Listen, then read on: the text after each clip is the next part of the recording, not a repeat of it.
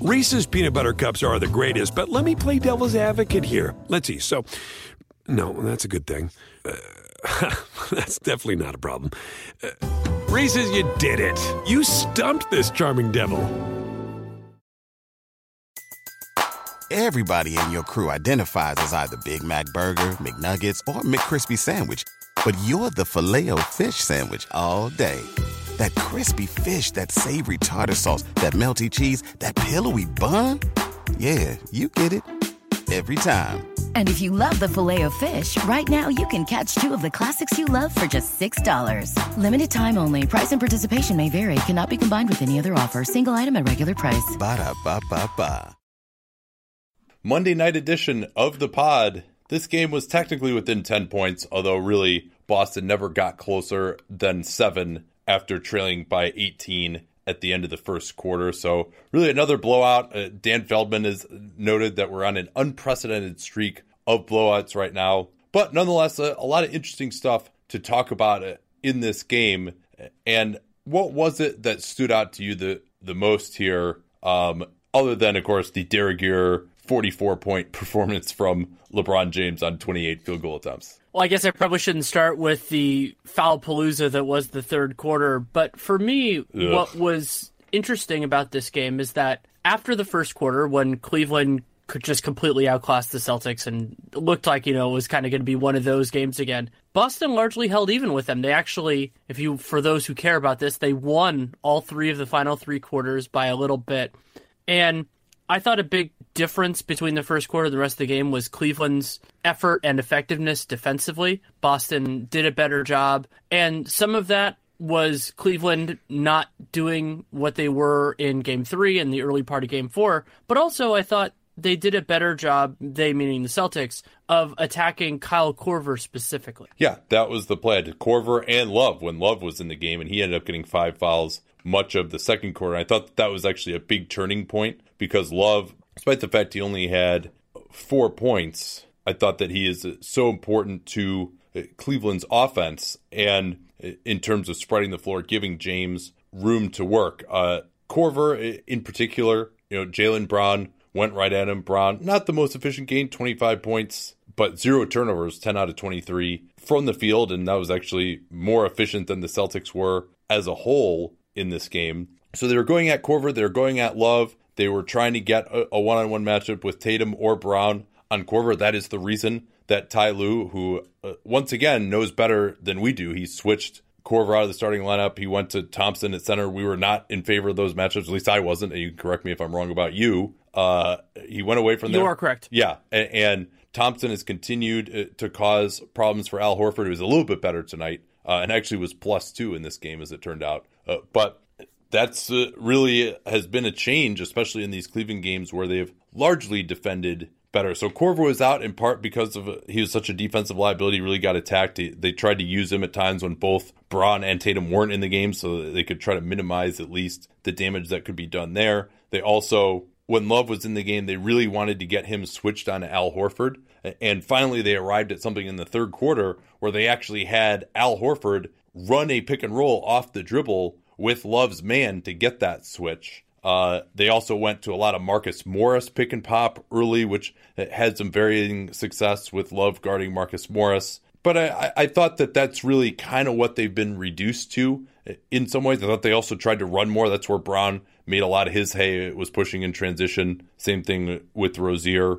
So they, they did a little bit better, but it was really too late. You know, they only scored 18 points in the first quarter, and that just wasn't good enough uh, for this team. And they were down the entire rest of the game because they couldn't score again uh, in the first quarter. And then when Horford went out towards the end of the quarter, they really lost touch and it got up to uh, high double digits. And they tried to claw back, but never really made a ton of progress.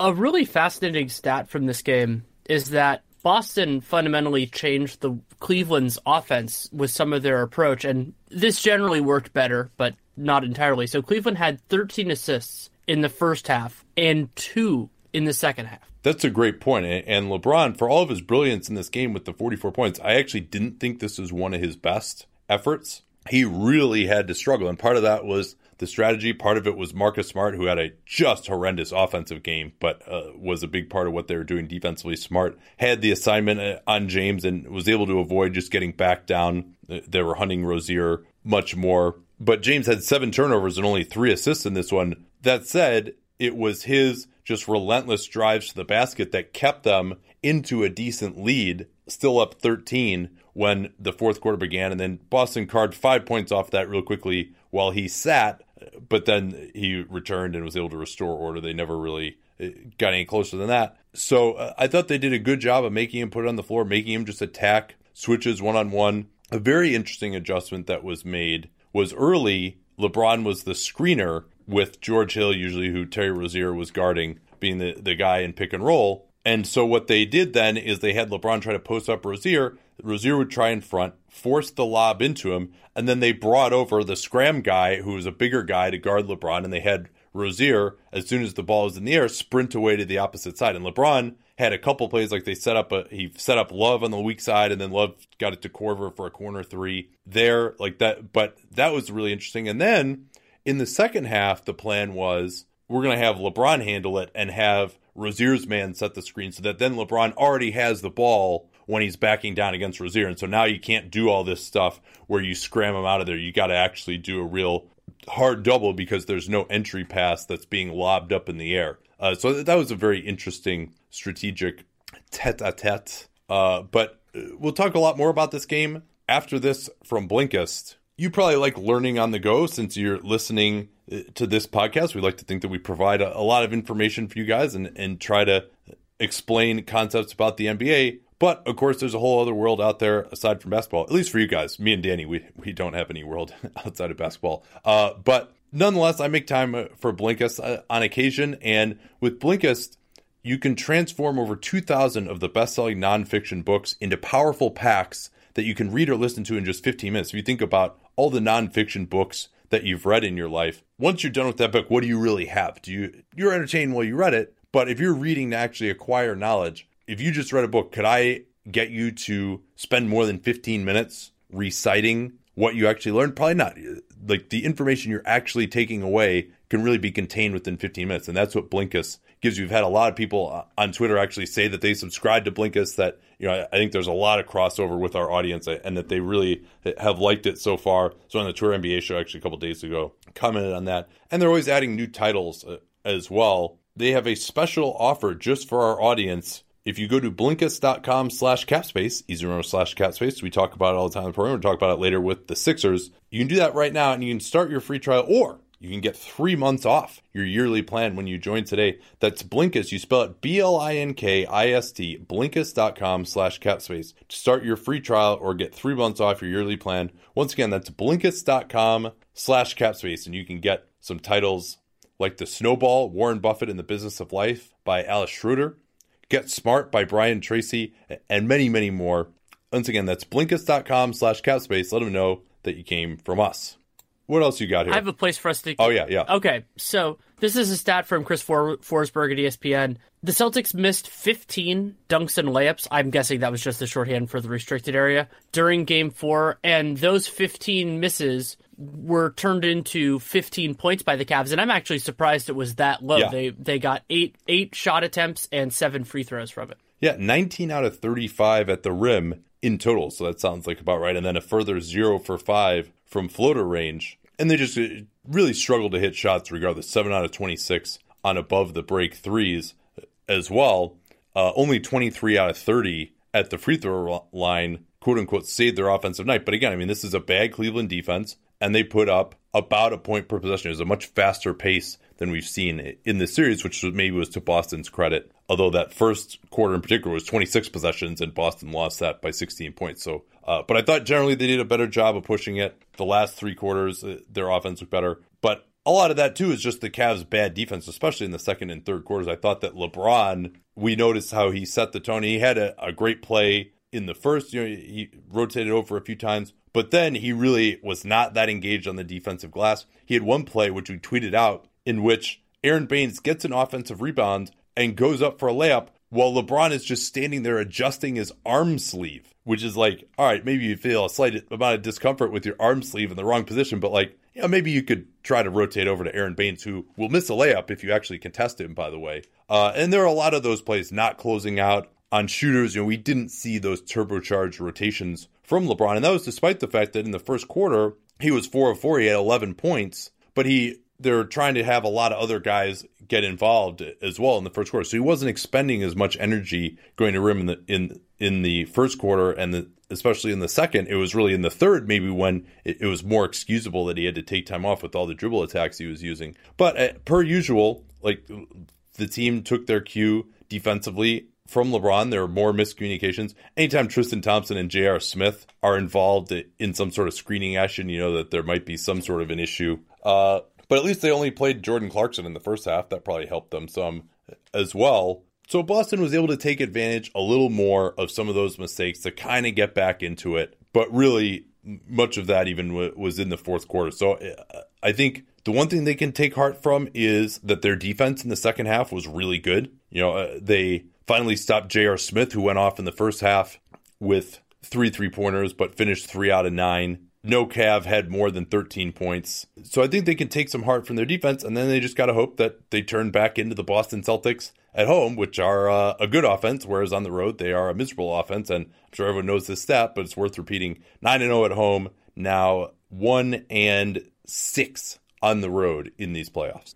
Another big dynamic shift from game three to game four was the possession slash turnover game. So Cleveland is a notoriously low turnover team when their offense is humming. In this game, Boston took more shots from the field and actually ended up taking one more free throw because they were able to keep the offensive rebounding even in terms of individual offensive rebounds. The team ones might have bounced it one way or the other a little bit. And Cleveland committed 18 turnovers, nine of which were live ball. Boston committed nine turnovers, six of which were live ball. Yeah, and five of those actually were by Marcus Smart, who had he did have five assists. He had a couple of nice passes, but overall, one of the worst offensive games that we've seen from anybody in these playoffs. Two of eight, eight points. He flopped for some free throws, which uh, had me going crazy on the Twitter NBA show. Uh, that last one where he deflected LeBron's pass and then somehow managed to flop even after deflecting his pass and get a foul call.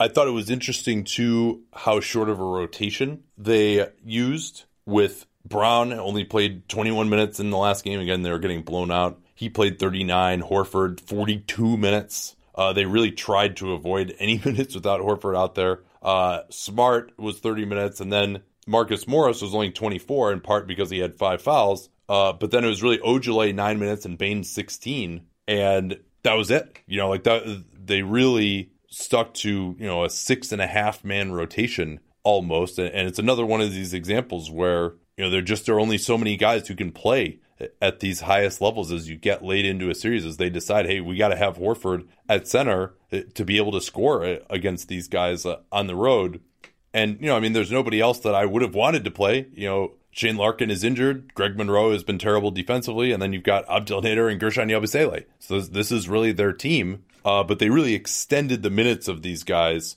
in this game what else did you have here, or should we talk about what to expect later in the series? Something John Schuhmann has been watching really closely and was interesting in this game is that in the early portion of the first quarter, when Boston got outscored, they were using Baynes as Horford's sub. They were not playing those guys together. Later on, they started going to it a little bit more often, partially because of Marcus Morris's foul trouble. You know, he and Love were both just dealing with that for the second, third, and eventually the fourth quarters. And he noted that after uh, after arguing after game three that that Baynes should start, that that combination of Baynes and Horford was plus ten in about ten minutes of play. Yeah. Also, I would love to know who they went up against. Uh, my right instinct exactly that was my that was my thought too. those were some non LeBron minutes, or that they were really some bench units uh, as well. But I thought, I mean, Baynes again, I thought he really was pretty good defensively. He had one play where Love was able to get a three up off of him, but it was a, still a pretty decent contest. He blocked a Korver three. He stopped LeBron in an ISO, forced him into an impossible fadeaway jump shot, which you know he can make sometimes. So I shouldn't call it impossible, but a difficult fadeaway jump shot. So I, I thought he was good. He also had five offensive rebounds, a couple of dunks. Uh, so yeah, I mean, he played well. I mean, I, I've I don't know whether he was this player in Detroit. I don't think that he was, especially his first year there, where you know he's one of the worst plus minus players in the league with their bench, which was was miserable at that time. You christened it the B and B losing factory for him and Steve Blake. But I mean, the way he's been able to move his feet, like I, I remember him just getting traffic coned back in those days in pick and roll defense, and now really he's uh, he's much better and he's uh, become a solid rim protector as well. Even if he gets dunked on a lot, he still contests a lot of shots. So, so I mean, I don't know if I would try that though. I mean, it's one of those things where it's like we can't score, so we're going to put a big center out there. That doesn't really make a lot of sense. It's still scoring that is their biggest problem. I thought that they largely defended well enough to win in this game, especially after the first quarter. I mean, to force two assists in the second half and seven turnovers from LeBron. I mean, that's great, great defense from this team. So I don't think they need to change that much there. I think 16 minutes for him is enough, and they got to just continue to lean on Al Horford. I mean, it does seem it seems like both of these teams are just like kind of so thin and like these exhausted boxers at this point in the series. Like n- neither of them look that amazing. Maybe we'll see that from Boston when they get back home. Earmuffs for Sixers fans. Aron Baynes averaged 3.2 three point attempts in that series in the second round. He has taken two against Cleveland.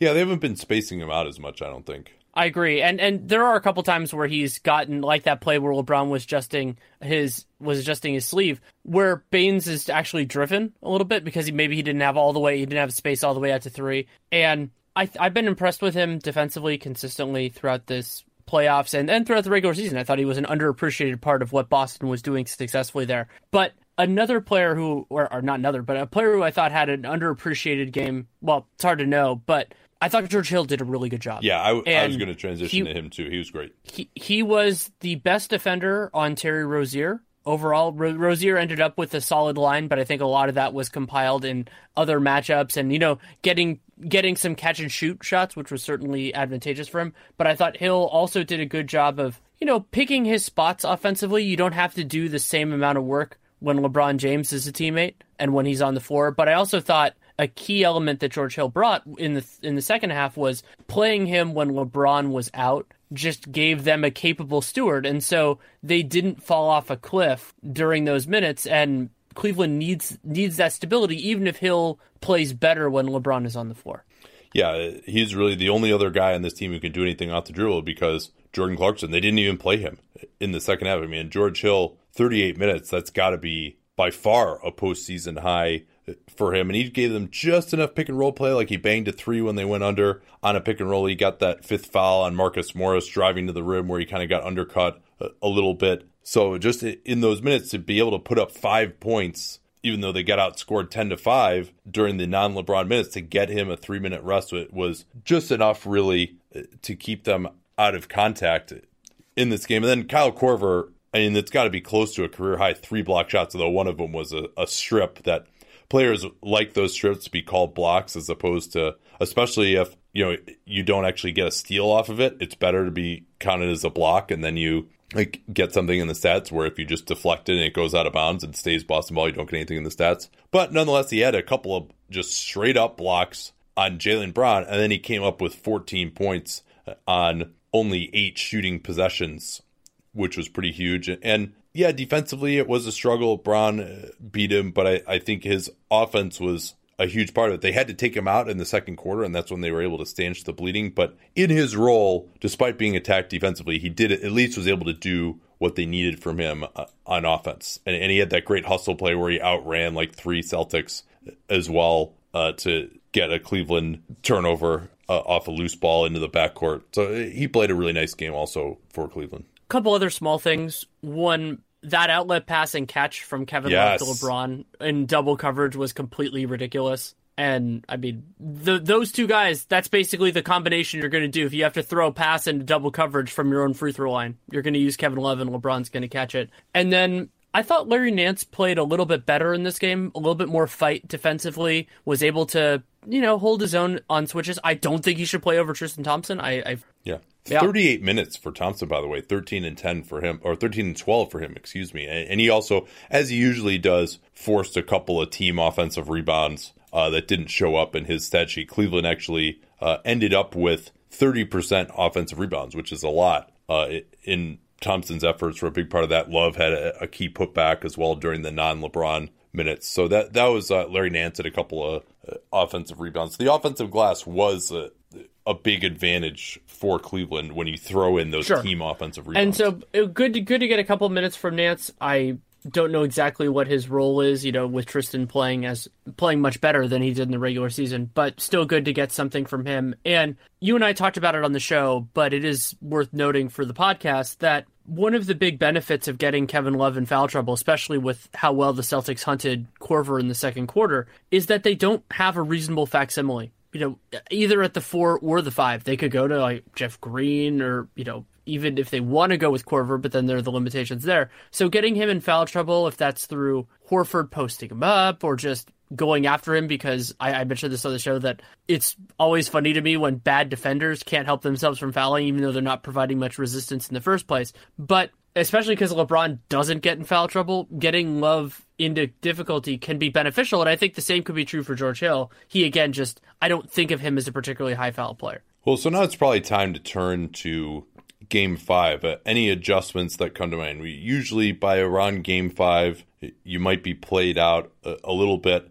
I mean, I think Boston just continuing to run is really important. They tried to run maybe a little bit wildly. They missed some dunks and layups in the in the first quarter that maybe could have changed the complexion of the game a little bit. Uh, but I, I thought the Celtics. I don't want to say that they found something, but after that first quarter to compete as well as they did to win every other quarter, if only by a little bit, I thought was really big. I thought that they, you know, LeBron had 44, but they still slowed him down to some degree. You know, they're still going to be hunting Terry Rozier. Obviously, that's something that they're going to have to deal with, but I thought that Boston dealt with that absolutely as well as they possibly could. And they also only gave up 23 three point attempts in this game.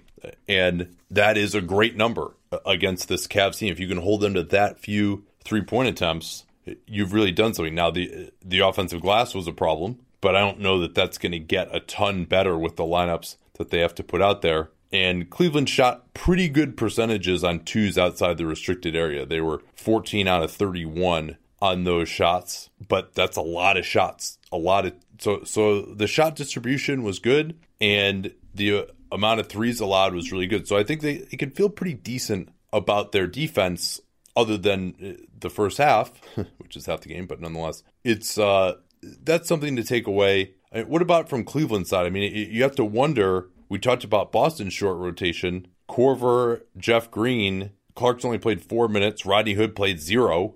Osman's not playing. Calderon is not playing. So are, are they going to be able for the rest of this series? They have a little bit older of a roster than Boston. If these guys have to play heavy minutes late in games, how is that going to add up compared to the younger legs of the Celtics? I mean, both teams are running short rotations, but Cleveland, you mentioned that, and Cleveland, you can already see it in that they don't push nearly as aggressively in transition as Boston does. And at the, from this point forward, you know, this was true after game three, but Cleveland and Boston are playing every other day. So you don't even get those extra rests or anything else. And I mean, game five is going to be.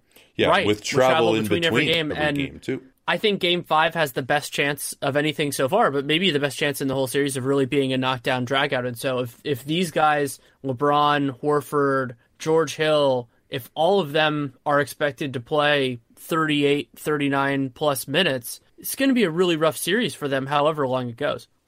This does feel like it has seven written all over it, uh, but especially again with that crazy home road disparity. I, I, ca- I cannot remember maybe if you have a remembrance of this. I cannot remember a team that had this big of a home road disparity. I mean, because we're not even talking about the record, but we're also talking about just like getting destroyed in some of these games and then being very effective at home too. I mean, getting so, some relative blowouts at home. So if this were any other series, and you'll recall I picked a Cavs sweep in this one, so I clearly believe that Cleveland has the talent advantage. What Boston's been able to do over these first couple of games has slightly disabused me of this notion. Going home 2 2, home court in two of the last three games, historically, you're a massive favorite. But with LeBron James and the Cavs looking a little bit better, especially defensively, I mean, that's really, to me, is the biggest thing that's going to come down to is LeBron and then the Cavaliers taking their cue from him. Are they going to be able to defend this Boston team? I actually don't anticipate that the Cavs are going to score incredibly well in Boston Garden, but if they can defend the way they have, it could be close, and then we'll see. You know, the finally LeBron versus Brad Stevens in the clutch. We're waiting for this matchup uh, for so long, and we just haven't seen any clutch games yet. Um, but I, I still I believe that Cleveland will win in six. Uh, I guess I'm picking Cleveland to win this next game. But man, I mean, and I, I still would pick Cleveland to win the series. I think they got a decent chance in a game seven too, even if they don't uh, win it in six. But man, I mean, this is pretty close to an absolute toss up, which is rare that you can say that uh, at this point in a 2 2 series. Here's the home road split, and I'm using NBA.com so they don't filter out garbage time. At home, Boston, 9 0, plus 10.8 net rating. Boston on the road. Oh, and that's the third best net rating of any playoff team of the 16. On the road, yeah, uh, it, it, the home the net rating. third best yeah, home behind net rating, right? The Warriors and of Right. all teams, the Milwaukee Bucks, because the Bucks smoked the Celtics all those games. On the road, Boston one and six, negative eleven point six road net rating is the fifth worst, but definitely the worst of all of the teams that are still remaining in the playoffs. Everybody else is in the top half.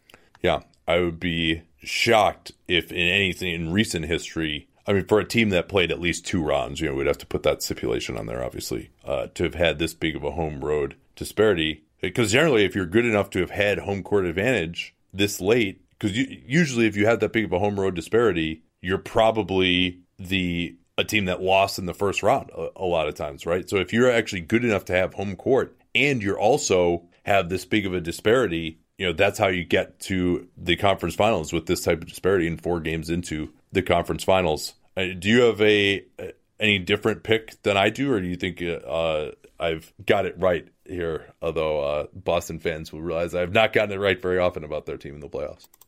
I expect Cleveland to win, but I expect it to be close, and that's the reason why I'm I'm predicting Cleveland will win the game is because I think they're a better clutch team than this version of Boston because Boston's offense I'm still very skeptical of what it'll be and Cleveland's defense can harden up. I mean we saw even just the grabbing and holding that, that they get away with. We've seen this every single year LeBron has been there in the play since he returned that they just get a little bit more handsy and that works out well. 538 has it at 57% for the Celtics. I think that's a little bit overstating it, but it's it is I I mean I think of that game as pretty close to a 50-50 proposition. I think you were saying it referring to the whole series, but yeah, I mean I, I'm fascinated for it. I'm looking forward to it a lot. I mean it's still not close to to Warriors Rockets in terms of my own excitement level, but it'll be an exceedingly important game in this series and you know if you want to say by extension for the the fate of the eastern conference if we want to get dramatic about it All right, that's probably enough uh, on this game. Be right back to talk about the Sixers in a moment here.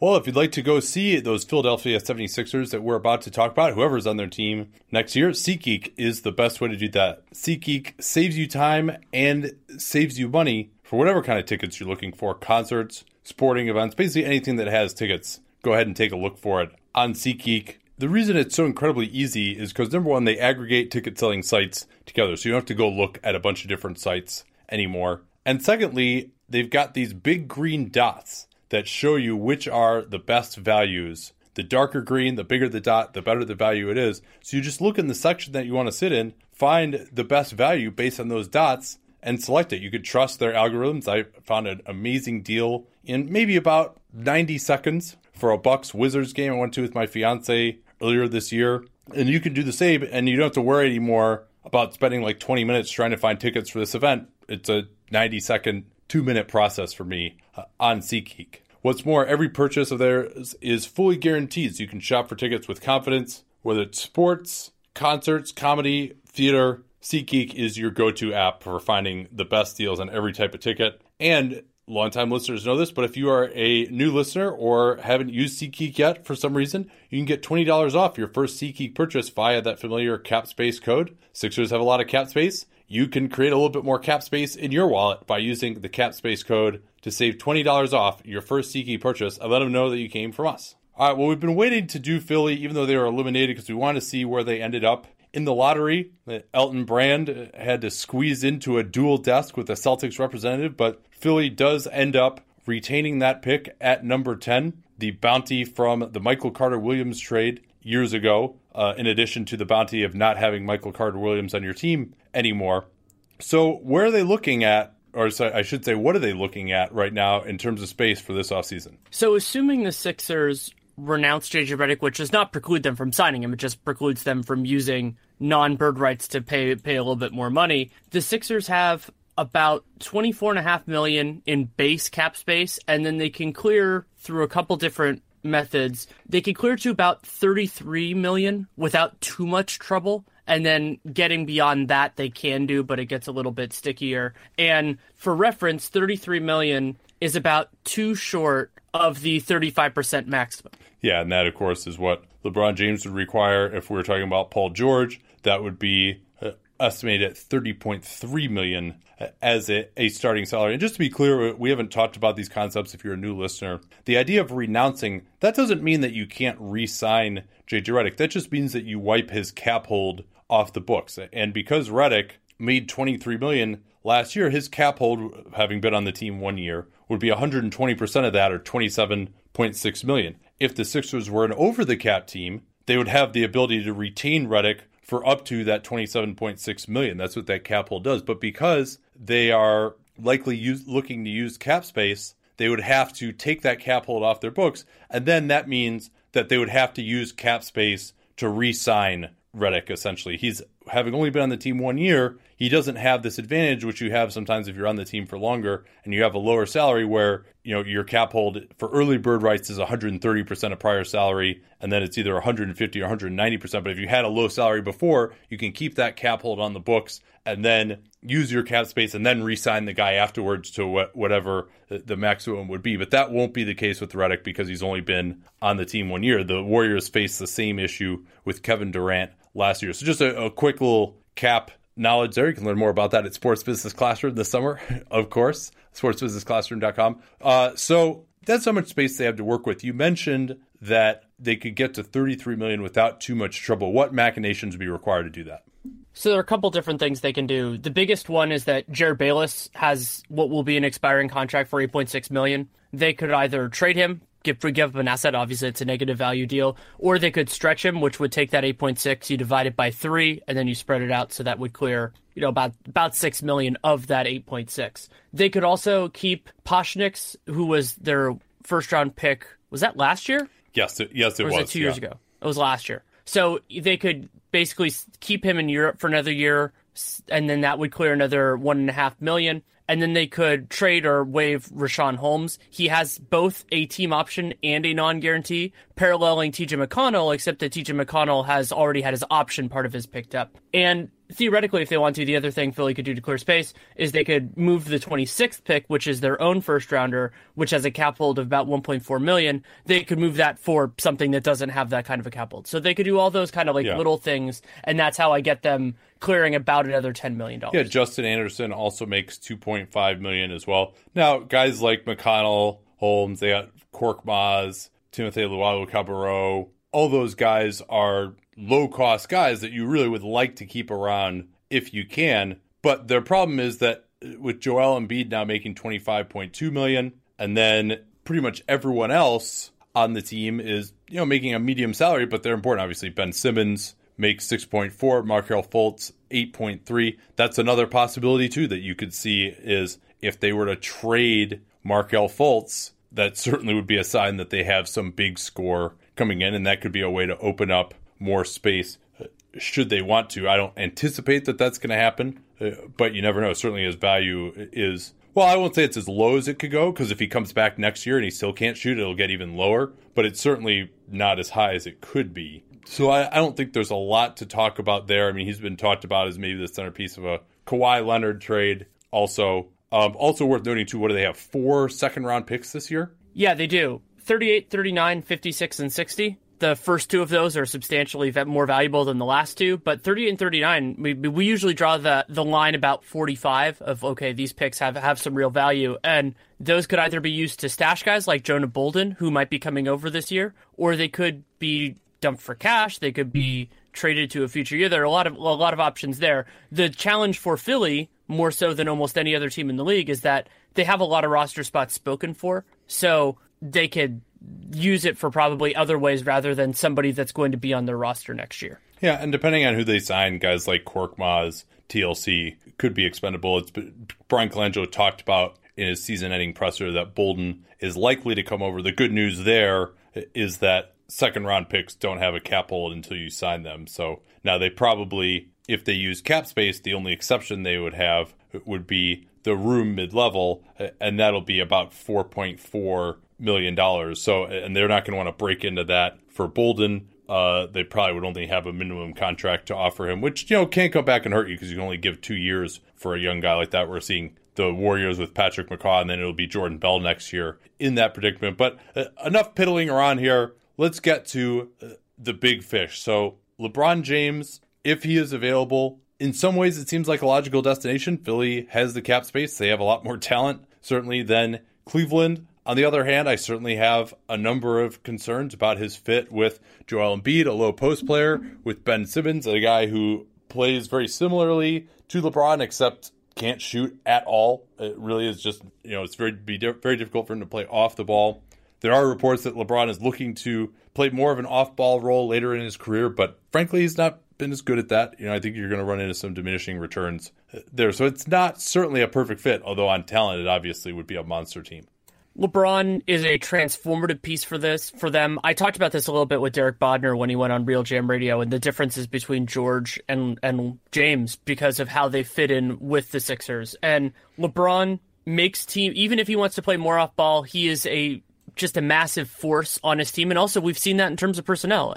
Almost every single team he's been on, other than Miami, where they kind of had three guys they couldn't move, they've changed around a lot over the time because what is successful with LeBron James is different and getting shooting, you know, that'll be important and and def- defending and you know, capable ball movement but probably not ball dominant players and that would be a challenge. I mean, the Sixers are young enough that some of their patterns can change, but Simmons in particular as an off-ball player does not really inspire me. No, I, I don't think so. Now, the other thing that they would lack is shooting, and so you'd wonder if they get LeBron, then what happens to Redick? Is he willing to stick around for a one plus one at the room mid level, and then maybe they offer him, promise him that we'll, uh, if you opt out, we'll give you a raise next year. You know, certainly Redick would be a good fit with those guys. Having a, as much shooting as you possibly can would be important. And Redick was so huge to what they did offensively this season. I mean, they had large portions of this year where they couldn't score at all. You could also say too that if they get LeBron, perhaps that means Robert Covington, who had a horrible series in that Celtics series, really, really disappointing uh, after he had a great defensive regular season, that he might become expendable as well. Uh, although certainly uh, he's a guy who probably should have some pretty good trade value, and and I think that's probably maybe one thing that we're forgetting about here is you know between all these young guys, between Pasecniks, I, I believe I, I, had it right at one point, and now we haven't talked about it in a while, so I think I've forgotten exactly how to pronounce it again. But uh, our Lithuanian listeners will uh, actually, if he's Latvian now, I'm really going to die uh, I think he's Lithuanian though, um, will uh, kill me for getting that wrong. But please uh, educate me. I'll I'll do better. They've got number ten this year, which you can talk about who they might select if they keep that. They've got twenty six. You know, they've got all their own picks going forward. They got all these second rounders in the future. So especially around this time, like those when nobody is really trying to trade picks to get better, and there are teams that are trying to move some salary. Uh, but even if it's attached to guys who can play a little bit, I think the opportunity, even with you know some lower end first round picks, to remake the roster if they do get LeBron or potentially Paul George as well, is uh, a substantial one.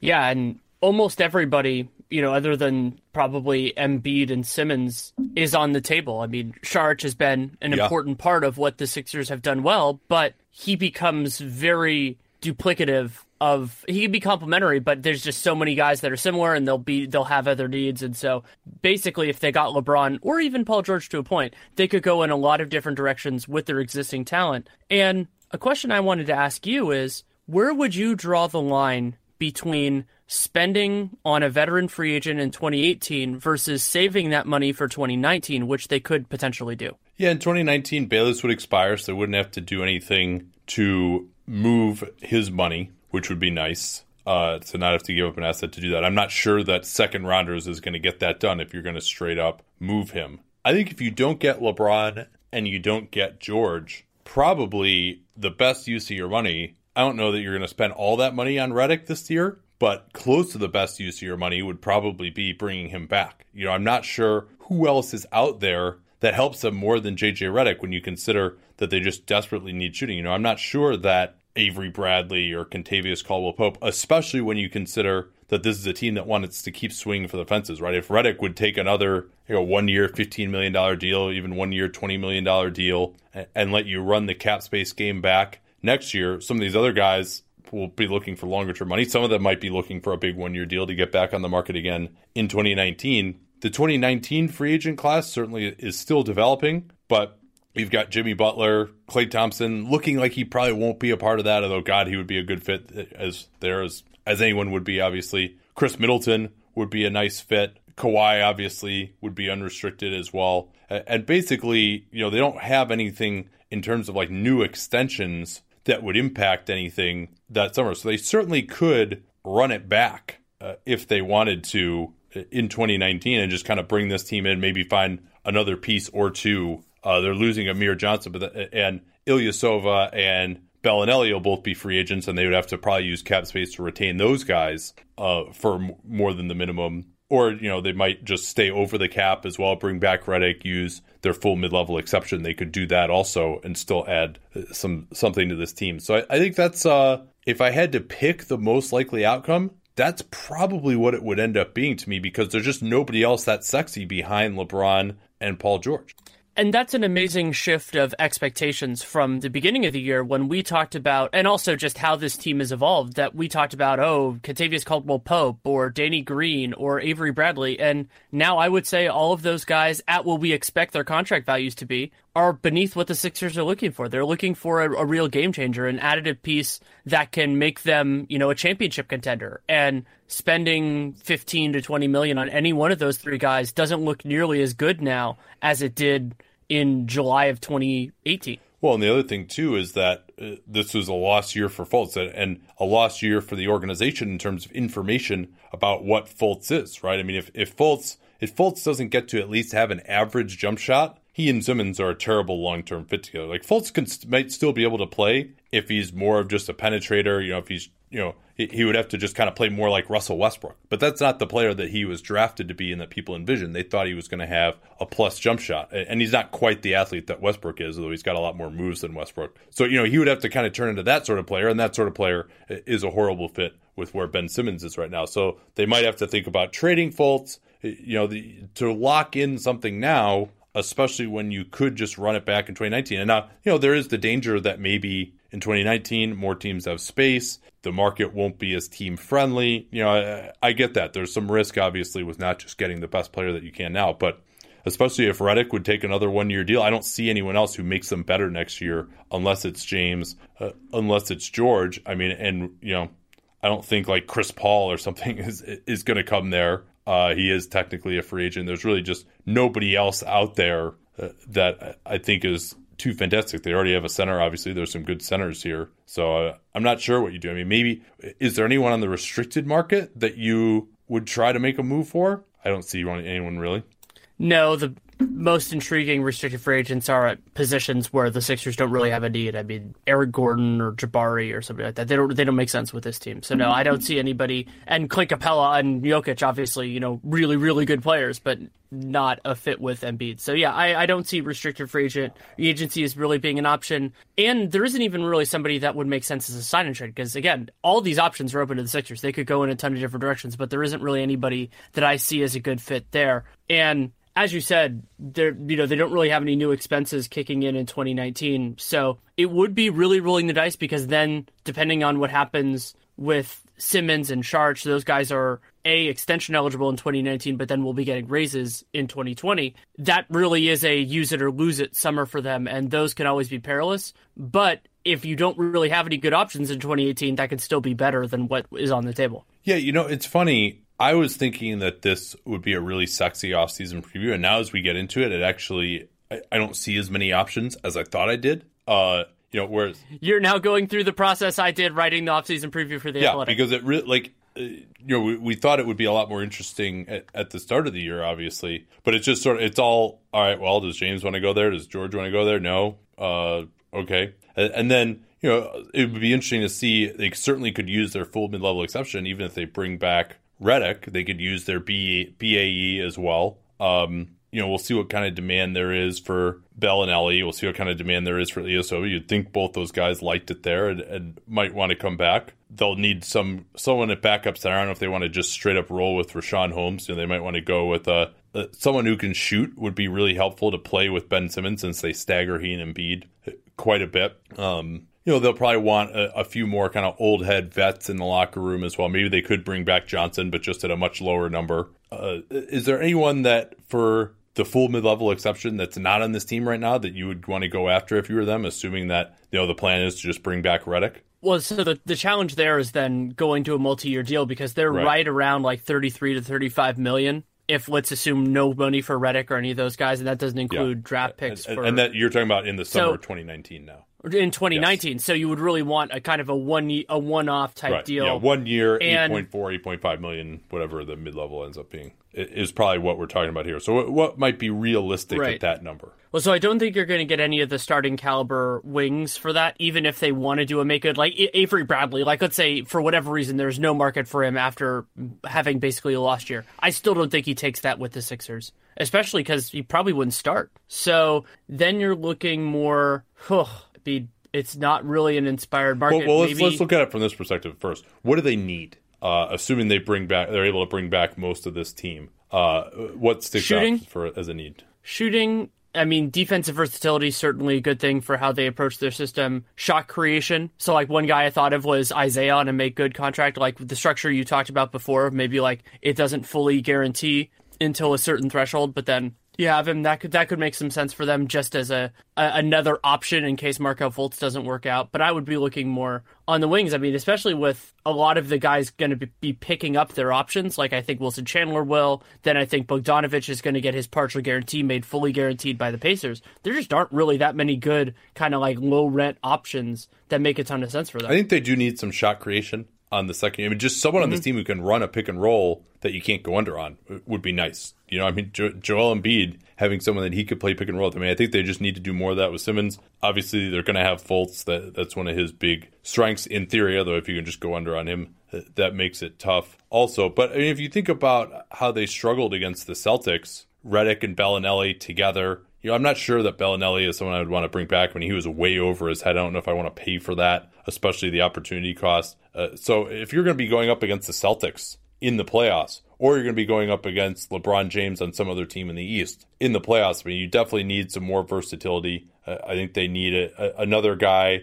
who's wing size who can defend. Now, of course, that's what everyone needs. You know, uh, Mbah a who actually, you know, he obviously has a good relationship with Embiid, has spent time in Philadelphia during the years that Embiid uh, was injured, is someone that they could look at. Certainly, though, he might want longer than a, a one year deal. Wayne Ellington, I would much rather have him than Belinelli. You know, if so he's another guy. Those guys are about the same age. Uh, Ellington's a little bit younger, actually. I don't think they'll be able to afford Will Barton or Tyreke Evans uh, on a one year, $8.5 million deal. I could, I'm scared, but I think they might look into Jamal Crawford, which I would not think would be very wise. I actually think Vince Carter might be someone who could help them a little bit in a bench role and also yeah, be also him. be like the old vet at the same time. Like he, he could be useful. Another option for them that will solve one of their holes, and I actually think the most likely here is backup center, is who they take at number ten. Because with the tenth pick, they won't get a starter. Like that that's just the way this works. But if they can get a rotation player, that would be better than we would expect.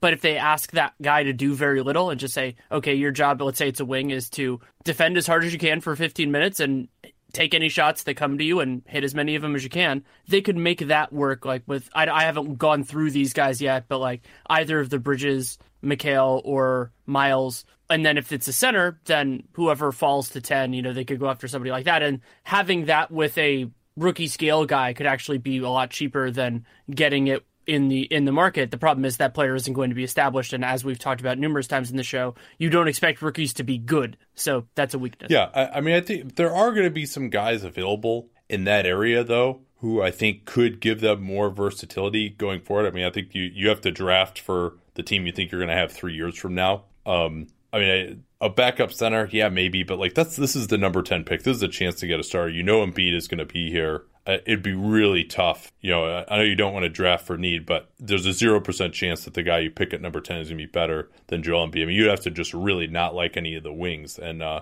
you know, Michael Porter Jr. might be available in that range. He's more of a ball in his hands guy, not necessarily uh, what they need. Uh, other guys projected around that, that range are Mikal Bridges, Miles Bridges, Shai Gilgeous-Alexander, You know, some some guys who are long arm, versatile. Kevin Knox could be available in that range as well. So the, those, I think there are players there who can fit into you know the kind of versatile game, ability to shoot it a little bit, ability to switch that I think they're going to want to have defensively. So I, and again, maybe they trade that pick. You know, maybe I'm not sure who exactly might be available there. Uh, but there haven't been indications they want to trade it yet. I think unless they're trying to clear space, though, they should probably use that. I mean, this is going to be their last chance to draft this high and get a guy who could be a starter for them. So I think if there's someone that they like, you might as well take that, especially because with Simmons, Fultz, Embiid, if you're whoever they sign uh, going forward, I mean, there's going to be a big tax crunch. They're going to need somebody on their rookie contract contributing three years from now, hopefully at a starting level. And that's exactly the same reason why I would try to keep 26 if they can because even if it's a 30% chance that player is a rotation guy in two, three years, having that at a couple million a year is incredibly valuable. And now, can I talk about the most ridiculous because pick protection that we've had in a long time? Oh, yeah. Let's hear it. So, we've talked for years about the Lake Kings pick. Well, not for years because that pick cre- was created a year ago, but the idea of the pick that Sacramento owed originally I guess that was a yeah, it was originally Phil- uh, Philadelphia because of the with the move to clear space that became Rajon Rondo, but it became a part of the move from three to one. So now that we know the Sixers are getting the pick from the Lakers in the number ten pick in 2018, the entire obligation is on 2019, and so that's why this gets ridiculous. So Boston gets Sacramento's first round pick. Actually, they get the better of Sacramento or Philly in case Philly misses the playoffs. First round pick unless that pick is number one. If that pick is number one, Philly keeps whichever pick that is, and Boston gets the other one. So theoretically, if the Kings, even though they're worsening the lottery odds for the worst teams, if whether they have good odds or bad odds, the Kings jump to number one, Philly gets that pick, and Boston gets what'll probably be something in the mid 20s. Yeah, well, there'll be uh, some people. Everybody's going to be rooting for the Kings to lose next year. I'd be very interested to see what they look like with that pick protection. They've always had some kind of pick protection that they're trying to avoid, but this year they're losing their pick regardless. Um, what else do we have to talk about with these guys? Well, what other you talked about this kind of being the last shot for the Sixers. That pick, that that potential swap right, is basically the only extra first the Sixers have moving forward after this year. They still have a couple of stray seconds from some from the Knicks, but nothing too big there. And I'm really excited to see where they where they go with kind of all these younger players. And as you said, we kind of treat it as a given that teams are going to just let those guys play out their contracts and all that. But I think we're going to see more movement with these players because there are so many other teams around the league that have very little flexibility. So, you know, moving around young guys for picks and all that is really a way that they can shake up their team a little bit without giving up too much. So maybe Justin Anderson or, you know, Furkan Korkmaz or somebody gets moved just because another team makes you a good offer. Yeah. Or even if they, even just from a roster spot standpoint, you know, if they use the 26th pick, I mean, uh, and they have number 10 coming in uh, if Pasecniks wants to come over this year and they have to bring him in, you know, number one, that's kind of difficult because it would eat into their cap space. But if they're not going to be a cap space team, that won't matter as much. But maybe they just bring a bunch of guys into camp and then they try to trade uh, whoever loses that competition. Now they might end up just having to waive them or decline some options or something like that. But you know, I mean, these are guys who are the 26th pick. If you don't think, if you think that the new guys are better options, you've kind of got a pretty good idea after a couple of years whether they're going to work out or not. TLC is someone I think a team would at least give up like a second for or something. I think he's got some potential. Korkmaz is not really sure yet. I mean, he, he had a lost rookie year with that foot injury. But yeah, that, that's something to watch here in terms of the roster crunch. I mean, uh, with the 10th pick, the 26th pick, Pasecniks, and then everyone who's still under contract for next year, and that doesn't include Redick or Belinelli or Ilyasova or a new backup center you're already at 14 people on your roster. So it does. It seems like uh, Pasecniks, you know, he might just be over in Europe for another couple of years. But if they use both of these, somebody who is under contract for next year, when I say both of them, I mean both 10th and 26th. If they use them both, then there's going to have to be some of these guys in the lower end of the roster who are moved. I have a little bit of bad news for you. Yes. Pachesnik is Latvian, not Lithuanian. You know why I screwed it up? Because I, I my Lithuanian friend told me how to pronounce it. And so then I was like, oh, he's Lithuanian, but no, he's Latvian. I'm surprised you didn't look that up already. I did and forgot to tell you.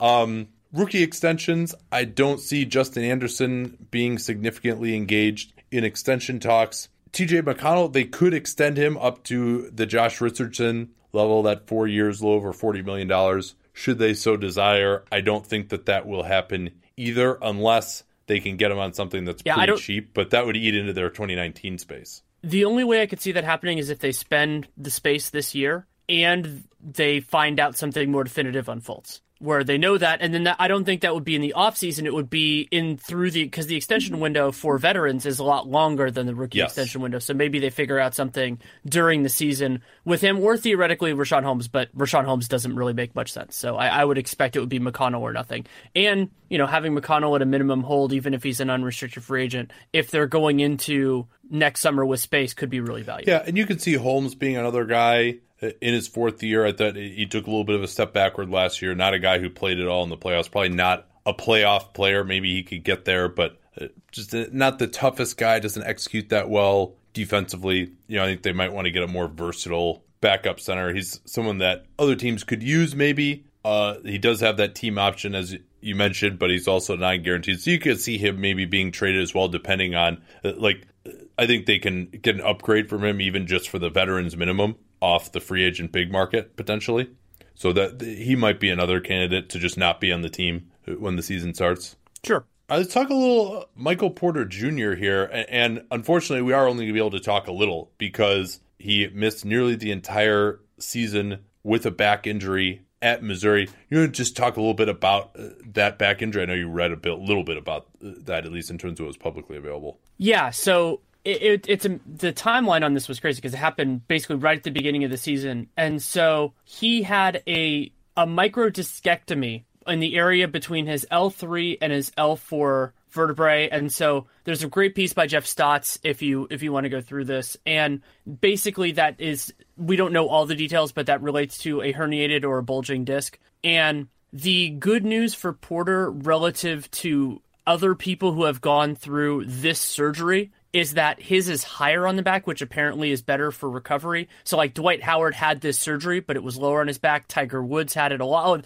If you want to read the scary stories of microdiscectomies, you can because there are a lot of players who had them and never never got back. The same in various sports. But he's younger and it's higher, and so the hope is that that that will make it better. But I mean, it led to him having a lost year in college and it's a weird circumstance for the two of us because we actually saw him play more at the Nike Hoop Summit in 2017 than he played in his entire career at Mizzou because he really only played in two games in a smidge. And those two games were not exactly encouraging. No, I mean, I, I almost don't even want to talk about what he looked like in those games. I mean, it wasn't close to the same player. Right? And I mean, for this discussion, you know, I, I want to say that, you know, I'm not going to say he's going to be the exact same guy going forward a, player like him, Scottie Pippen, had uh, back surgery a couple of times as well in 1988 and in 1998. But and I think this is something that probably will affect his career at some point in the future.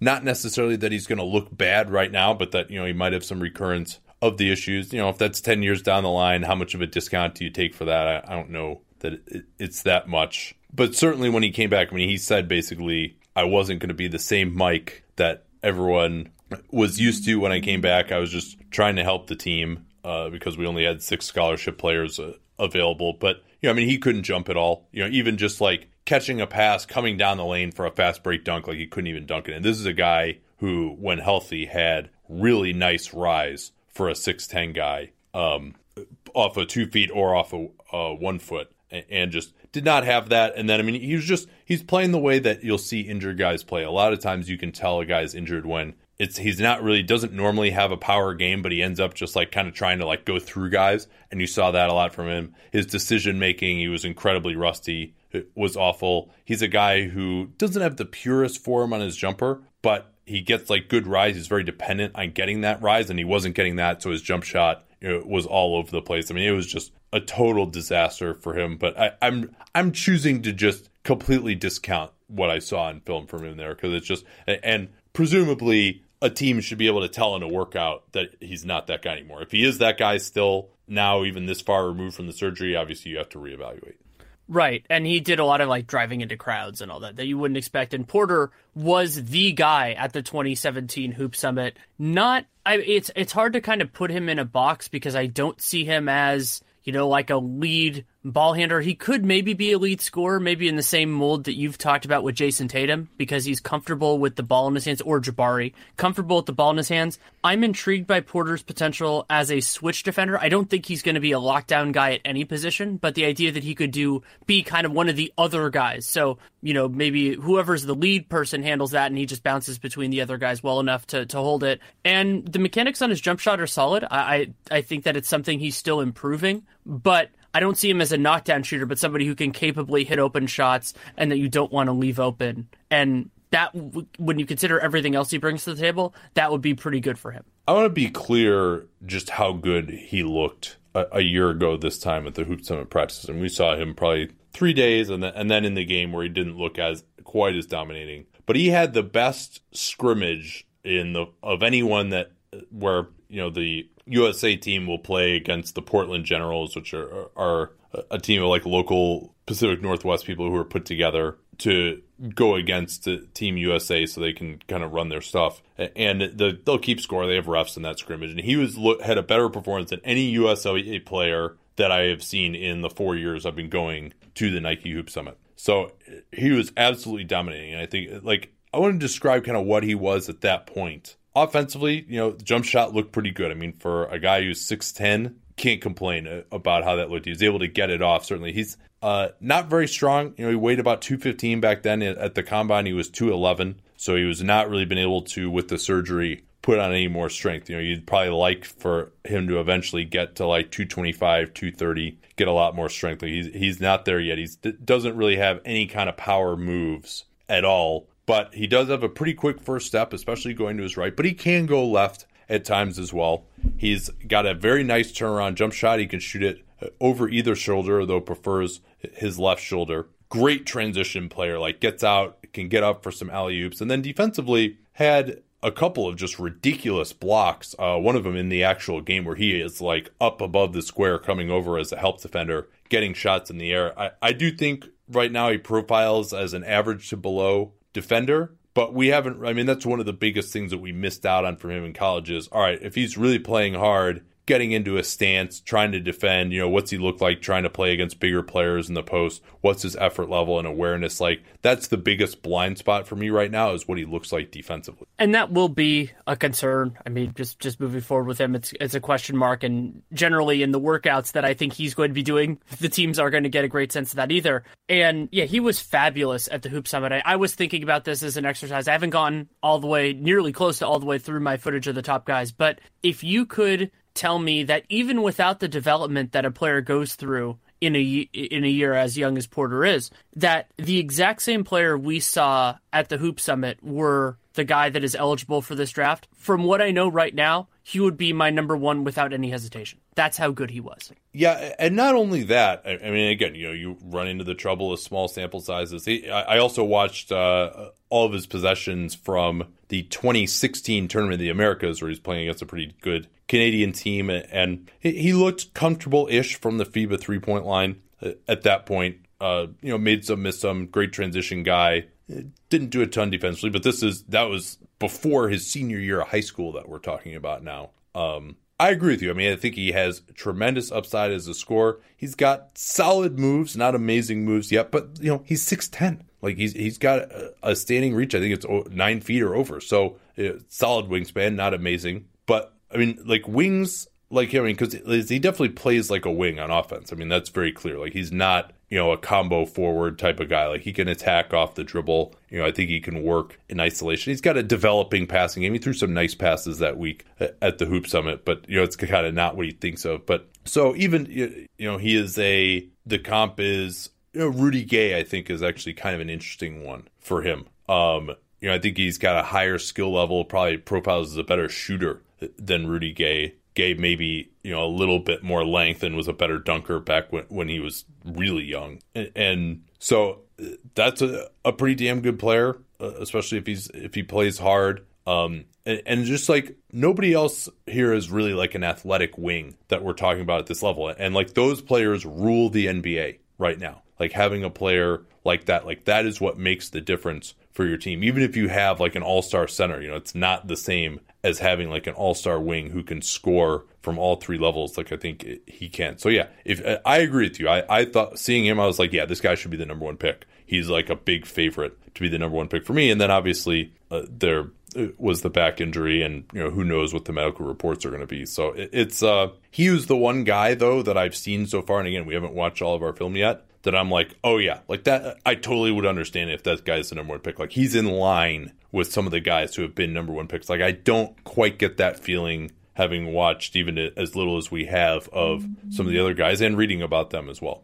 I have one other question for you. And Michael Porter Jr. has more control over this process than most because A, he can choose who to work out for, but B, control over his medical records. I mean, we've seen this in, in recent years, they can have control. So let's throw out the top five just for the sake of argument. Maybe if you want to include Dallas, you can. So then from five through 10, Dallas, Orlando, Chicago, Cleveland, the Knicks, and the Sixers. Knowing what we know right now, if you were his agent, where would you be trying to steer him? Are there certain situations there of that group that you think of as meaningfully better than the others? Hmm, that's a good question. I mean, I think New York uh, has nothing whatsoever on the wing right now, and just desperately needs scoring. So that's that would be one. Philly, eh, probably not. I mean, just because it would be tough for him to develop there and Cleveland, he certainly could be like the big centerpiece there if LeBron leaves. You don't have no idea whether LeBron's going to stick around or not. You know, LeBron would obviously be a good mentor for him if he does stick around. Chicago desperately needs a small forward as well. They don't really have anything. Uh, so I think any of those situations, or Orlando, you know, I, I would be a little wary about what happens with Jonathan Isaac and Aaron Gordon in particular being a restricted free agent. You know, I don't think I would want to be like a part of a rotation with those guys, like have to play the two or, or anything like that. So Orlando wouldn't necessarily be where I'd like to go. Dallas would be fine, certainly, uh, although I don't know if they would look at him that early. And there are people have referenced some reports that like he might be a little entitled and like you know those are the things like with Dennis Smith last year, and it seemed like Smith's attitude certainly was fine at least his rookie year. That like you know he had a bad reputation. Uh, I mean he is a coach's son after all, so I don't know how far that that goes. Um, I mean, I'm not. I, I, don't think that he has like amazing feel. You know, that's he has uh, great tools. I, I don't think he's going to be a guy who like, oh man, this guy is so cerebral. But you know, he's just a really smooth athletic scorer, and just at six ten, there just aren't that many of those guys, especially guys that we're talking about who you know can be a combo forward, put the ball on the floor, hit the jumper, get out and transition uh, the way we're talking about. Um, and, and I would I would recommend too if you want to Google this. I tweeted this out a couple days ago that uh, Draft Express has an interview with him spliced in with his highlights from those practices. Um, and, and, I would recommend taking a look at that because it, just to get a, an idea of like what it was that we saw that week that has us like so, so in such a tizzy here. Yeah, I would recommend that as well. I, I, went through that. I actually watched that right after watching his Mizzou stuff and got sad at just you know the difference between it. But if he can come back to being anything close to that player, it'd be be really special. And I think that the league is in a really good place to maximize what he does well, especially Porter's ability to be a transition player both on and off the ball the league is, is really well situated. So if he grabs a defensive rebound, he can push it himself. If he doesn't get it, he can bust down the floor like so many other guys his size have in, in the modern era. And as long as that team and he and I think he's he'll be a better mix than Aaron Gordon at like this year. I talked about this how Aaron Gordon was settling for the three too often in transition. As long as you coach Porter up, I think he'll do the right things on offense, especially in transition, and the capability is there for a whole lot with him, which is why I'm so excited. Yeah, and I just really hope that he's healthy and we can see what he can do. And certainly the fact that he didn't play at all, he didn't develop at all this year, he wasn't able to work on his body, even if he does look like he's got that bounce back, is worrisome. And he's not a guy, as I mentioned, with the greatest feel. He's not, doesn't seem like the toughest player at this point in time, but there's a lot of 18 year olds who aren't, 19 year olds who aren't that necessarily. And I do think he has the highest upside of any player in this draft that I've seen. Maybe Ayton could be there too, but uh, you know we'll get to him oh, when we get to him. And by the way, I mentioned this in Charlotte's offseason preview. A team 11 or below, if he starts falling and you need a high ceiling, you know, gamble, I would go after Michael Porter, especially if he gives you access to his medical records. And there are a lot of teams that could fit. I mean, the Bucks, if they can compile a couple assets, the Wizards, the Clippers, the Nuggets, any of those teams just to get that shot at a wing because all of them expect to be good soon enough that if this is your last shot, he's the best you can do. All right, that'll do it for today. Anything to say before we sign off here? Yeah, tying up with with what we did yesterday, my offseason preview for the Nets is up at the Athletic. Some different angles from what we talked about. I didn't do as much of the kind of like selling their good talent, but kind of some offseason offseason options for them. I'll have other stuff for the Athletic as well, and yeah, it'll be a little. Well, we would then uh, we won't have a Twitter NBA show for Game Four of the Western Conference Finals, but we will assuming everything, you know, we'll have one for game five of the Eastern Conference Finals, and that'll be fun. All right, we will talk to you all tomorrow night. Till then. Reese's peanut butter cups are the greatest, but let me play devil's advocate here. Let's see. So, no, that's a good thing. Uh, that's definitely not a problem. Uh, Reese's, you did it. You stumped this charming devil.